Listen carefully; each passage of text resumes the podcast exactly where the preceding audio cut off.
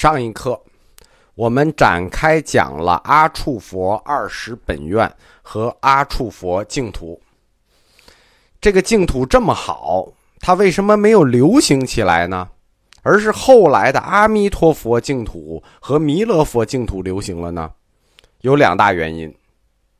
第一个，就是这个阿处佛净土往生的条件是很严格的。几乎没有人能往生阿处佛净土，至少有记载的就没有看见谁往生阿处佛净土。在往生，就是在他们的往生条件，在《阿处佛国经·诸菩萨学成品》里头就有一个规定，就是如何往生。不光是要诸善万行、持愿行六度，而且他还有一考核等级，这考核等级很困难。第二个原因，就是没有人能往生阿处佛净土的。第二个原因更要命，你等级难，考核等级难也就算了，难达到我们可以努力啊。第二个原因是，他就没说怎么去。阿处佛国经里头压根儿就没有给出来修持方法，就是修持到往生阿处佛净土的这个方法。你说你这个地儿好，你应该来。你必须来，嗯，我们来。然后呢，后面呢，后面没了。您修了一房子，您忘了修门再好你也得告诉我们去哪儿买票是吧？我们不知道是《阿处佛国经》这本经书无意中呢给忘记了，还是其他？因为当时写经书都是口传，就是一代一代口传背诵。所以也没准儿说这一段是不是中间有人给背丢了，还有另一种可能，就是说故意这么设计，那别有深意。从南北朝以来啊，般若类的经书一直受读书人的重视，尤其是到东晋的时候，般若类经书它是显学，只要是乱世。般若一定是显学，跟大家说，就是说佛教四个哲学流派，什么样的社会情况会流行什么样的学说，这是肯定的。乱世就一定是般若，不管是世道乱还是人心乱，只要有一条乱，般若学就会成为显学。现在也有很多学般若的同学，但是我要提醒大家，般若的核心谈的是真空假有，但是。教般若的老师经常都是那种假空真有，大家听懂了吗？般若的精神是真空假有，教你的是假有，真是空。但是呢，很多人在教你的过程中，他教你真空假有，他自己是假空真有，嘴上说空，手里紧捞，贼不走空。我们就不展开说了吧。般若类经典。尤其是维摩诘经，我们会为什么谈到波若类经典？因为在波若类经典里头，著名的这个维摩诘经是盛赞阿处佛净土的，所以阿处佛净土的知名度很高，几乎是人人皆知。但是，因为我刚才说的两个要求，就是两个条件：第一，修行等级过高；第二，缺乏修行手段。所以，虽然。维摩诘经胜在阿处佛净土，但是没有听说谁能往生到这块净土。阿处佛净土是净土思想和净土信仰第一次在汉地正式出现，但是没有引起重视。虽然大家都知道，但是没有引起重视，也没有造成往生信仰的潮流。真正有影响力、造成潮流、造成流行趋势的，在十有净土里头，是弥勒菩萨净土，或者说早期在中国影响力最大的那块净土——十有净土，是弥勒菩萨净土。弥勒，这是一个梵文的音译，它的意义叫慈氏，慈悲的慈，姓氏的氏，慈氏。它来源于什么呢？唐朝一行大师所写的《大日经书》中里头说：“慈氏菩萨以佛之四无量之慈为首，就是佛有四无量，第一个是慈，从如来种性中生，令一切世间不断佛种，故称慈氏。这就是慈氏这个词的来源，是《大日经书》里提到的。还有两三种说法，但是我们一般都是取一行的这个说法。在很多寺庙里都有慈氏阁，比如正定的龙兴寺，一进去右手就是慈氏阁。我们昨天谈到的过去七佛，一进去就是过去七佛殿。七佛殿在寺庙中非常少见，所以一般大家不知道这过去七佛的牌位，嗯，很少见。可以去看一看，慈氏阁、慈氏殿，这是一些比较老和规模比较大的寺庙里会有的。它实际就是弥勒菩萨的殿。慈氏，慈氏，你氏嘛，姓氏的氏，所以它就是个姓儿，它是个姓氏，它还有名字，它的名字叫阿姨多，嗯，叔叔阿姨那个阿姨，阿姨多。为什么不是叔叔多？那就他就名字就叫阿依多，所以慈氏菩萨的全名是姓慈氏名阿依多。汉语的意思叫无能胜，就是没有人能胜过他，无敌的意思。弥勒菩萨信仰是一种非常古老、非常古老、非常古老的信仰，特别古老。它流行于西北印。弥勒，他是真有这个人啊！弥勒菩萨是一个历史上的真人。弥勒他是一个早期的佛教学者，历史上确有其人，是真人，并且在佛教最古老、最经典的经书中，弥勒他就出现了。我们说过，这是一种非常古老的信仰，基本上跟释迦是同时的。在《阿含经》出现之前的口传中。弥勒就已经出现了，当时把弥勒当做未来第一佛的传说和信仰就广为流传。就释迦世的时候，弥勒将来会成为未来第一佛，这个传说就已经有了。所以弥勒信仰可以是说是有历史确信的、有历史证明的非常古老的一种信仰，它有可能。就是我们根据资料猜测，它有可能起源于就西北印的巴基斯坦和阿富汗，就今天的巴基斯坦和阿富汗的边界地带。《阿含经》，这是我们知道的最可信的、最原始的佛教原典。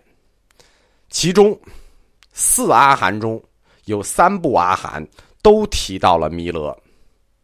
长阿含和中阿含两部经书记录是相对简单的，也比较一致。其中长阿含经的第六卷，叫做《转轮圣王卷》里说，未来人寿八万岁，有佛出世，名弥勒如来。这是长阿含经记的。中阿含经说，本经里头说，弥勒在座，释迦牟尼受记。我们刚才说了，受记就是预言，释迦牟尼受记。你未来做佛，并授予金缕成衣，就是当时他跟释迦坐在一块儿，释迦就说：“你将来一定成佛。”并且释迦牟尼对弟子预言说：“未来久远人寿八万岁时，当时佛名弥勒如来。”就这两段记载是一样的，就是很遥远、很遥远的未来，那个时候人寿命是八万岁的时候，弥勒菩萨会成为佛，会成为。弥勒如来，佛教他是这么认为的：不同的时代，人类的寿命是不一样的。我们现在寿命是一百岁，对吧？我们讲过去七佛的时候就说过，这个不断缩，不断缩，最后到释迦住世的时候，我们就一百岁了。第一个佛最早的佛住世的时候，我们八万岁，一一步一步往下退。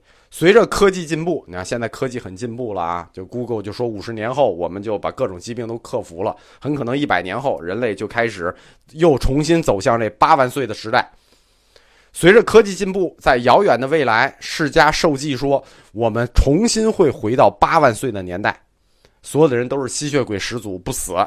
这个时候，弥勒就要降世了，对吧？就是到就等于最早的时候人是八万岁。退到今天一百岁，然后在未来弥勒出世的时候，我们又恢复到八万岁了。这是长阿含经和中阿含经的记录啊，比较一致。对弥勒如来下生描述比较细的，是成书比较晚一些的四阿含中的增一阿含。增一阿含说，弥勒他是释迦牟尼佛身边的一位受法菩萨。释迦预言弥勒于三世劫后当成佛，你看他这个时间就不一样了，一个是比较模糊，说人类恢复到八万岁，但是在增一阿含中就比较准确的预言了时间，劫是一个佛教时间嘛，三世劫后当成佛。我在佛教哲学里曾经讲过人是如何变佛的，那课叫做只有人能成佛，就是所有的菩萨成佛是有顺序的。这个顺序是什么呢？就是都都统一的啊，没没有没有例外，都是按这个顺序成佛的。就是先成为后补佛，成为后补佛的时候，你就会降生于兜率天宫，然后在兜率天宫成为补处菩萨。这个补处菩萨就是成佛前最后一个神的等级。然后你成为补处菩萨，是不是直接成佛？不是，你这个时候。就是最后一个神等级叫不树菩萨，这个时候你要再次下生人间，成为一个人，这是你做人的最后一世了啊！成为人之后，你将得到再次飞跃，得金刚预定，从人到佛。所以，人成为佛的历程是四个阶段：人、菩萨、人、佛，这是四个阶段，最终成佛。弥勒菩萨，他。就是补处菩萨，就是他现在还在兜率天宫呢，他现在还没有成佛，还在那儿等着呢。补处菩萨，这个补处实际就是在后补处，因为那个兜率天宫是等着成佛嘛，正在后补处等着，所以叫补处菩萨。他从补处菩萨从兜率天宫下生到人间，你看他现在在补处，在兜率天宫嘛，还没有成佛，所以他只能叫菩萨嘛。他下生到人间之后就成佛了，就叫弥勒佛。我们说过啊，他既叫菩萨也叫佛。当他从兜率天宫到了人间，成为弥勒佛的时候呢，他所生这个国土叫做鸡头国。书里说叫鸡头国，这个鸡头国呢，很可能是某一种隐喻，就是说实际没有这个国，就是他取的是那个宁为鸡头不为凤尾那个意思，意思他降生的将是一个。所有这些诸国领导的那个国家，换言之是那个肩负人类命运共同体的那个大国。现在看呢，如果是地球，不是中国就是美国，对吧？当然了，美国信基督喽。弥勒佛在鸡头国的龙华树下三次会众说法，就是三次把大家聚在一块说法，这就是净土宗史上。净土宗传说里著名的龙华三会，在龙华树下三会。这三次渡多少人呢？每一次大概渡九十多亿人。第一次龙华初会渡九十六亿人，第二次龙华二会渡九十四亿人，第三次龙华三会渡九十二亿人，加起来有零有整，共渡了二百八十二亿人。这我还专门给他算过，我在想地球能不能承受这么多人？因为如果按现在的人口规模看呢，呃，他渡一次就应该把现在的人口渡完了，没有没有第二次都。跟弥勒有关的大乘经教有六部，叫做《弥勒六部经》。我们研究弥勒啊，或者想了解一下弥勒的话呢，去大乘经教里找，就这六部《弥勒六部经》。这六部经里呢，谈净土的是三部，谈弥勒信仰的是，呃，下生信仰的是三部，谈上升信仰的是三部，就是关于净土的，就是上升信仰嘛。比较重要的这三部谈净土的书，又叫弥勒三经：弥勒成佛经、弥勒上升经和弥勒下生经。弥勒菩萨。他也是经历多世修行才成为未来佛的。我们说过，一个菩萨从初地到实地，然后最终成佛，那个过程是很漫长、很遥远的啊，经过很多世。它的来历说法呢很多，弥勒菩萨的来历在不同经书中的说法高达九种，啊，但是都没有一个成为主流的。他未成佛之前，本身故事也很少。我们说了，本身故事弥勒的、弥陀的都少，主要是释迦摩尼的，而且有的那几个本身故事呢，内容也有些冲突。这个高达九种版本，我们都没有合出来，它最终应该以哪个为主？好像大家。对弥勒成为菩萨、上升兜率天之前的这个人生经历啊、累世经历啊，呃，不太感兴趣，就没人提这个事儿。大家感兴趣的呢，都是他从兜率天宫下生龙华树下之后的事情，就是他以前是怎么来的，我们不感兴趣；他上升到兜率天以后，这净土我们不感兴趣，我们就感兴趣他龙华三会。带领大家造反这段事情，我们在佛教哲学课中呢，曾经仔细讲过这个他上升的这个地方叫兜率天，忘记的大家可以再去听，对吧？这个兜率天的读音也有同学给我纠正过，其实嗯，就读兜率天吧，也应该就读兜率天。所以这个兜率天，我给大家再简单的去过一下，兜率天。它在欲界里头啊，在三界中，欲界、色界、无色界中的欲界中，它是欲界六天中的第四个，就是欲界六天的第四天。兜率天本身就分两部分，叫兜率内院和兜率外院，就分成内外两部分。兜率天的内院，就是里头这部分，叫做兜率天宫。里头这部分内院，兜率天宫。就是补处菩萨的住所。成佛之前，弥勒佛现在正住在这里。他现在就是补处菩萨，他现在就住在兜率天宫，是兜率天内院。补处补处，就刚才我说了，候补在此处的意思。所谓补处菩萨，他补的就是一个候补佛，等着成佛。当前一个佛入灭以后，等待成佛的菩萨就要住这儿。释迦摩尼他成佛之前，也最后一站住在兜率天宫，也是这个兜率天内院。成佛最后过程都是要从这里降生到人间，在人间得金刚玉定，再次成佛。因此，兜率天内院或者说这个兜率天宫这套房子，它就有两个身份，或者说两个名字，它又叫兜率天宫，它又叫弥勒净土。懂了吧？像弥勒在这儿嘛，所以它又叫弥勒净土。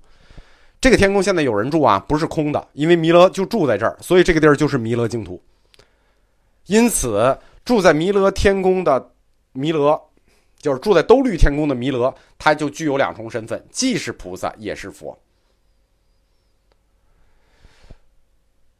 住在天宫的菩萨，这个地方又是净土，说明这个时候他已得佛格，所以。我们管弥勒又叫弥勒如来，又叫弥勒菩萨，又叫弥勒佛，唯一一个，大家记住啊，这是在我们佛教里头唯一一个这多神身份。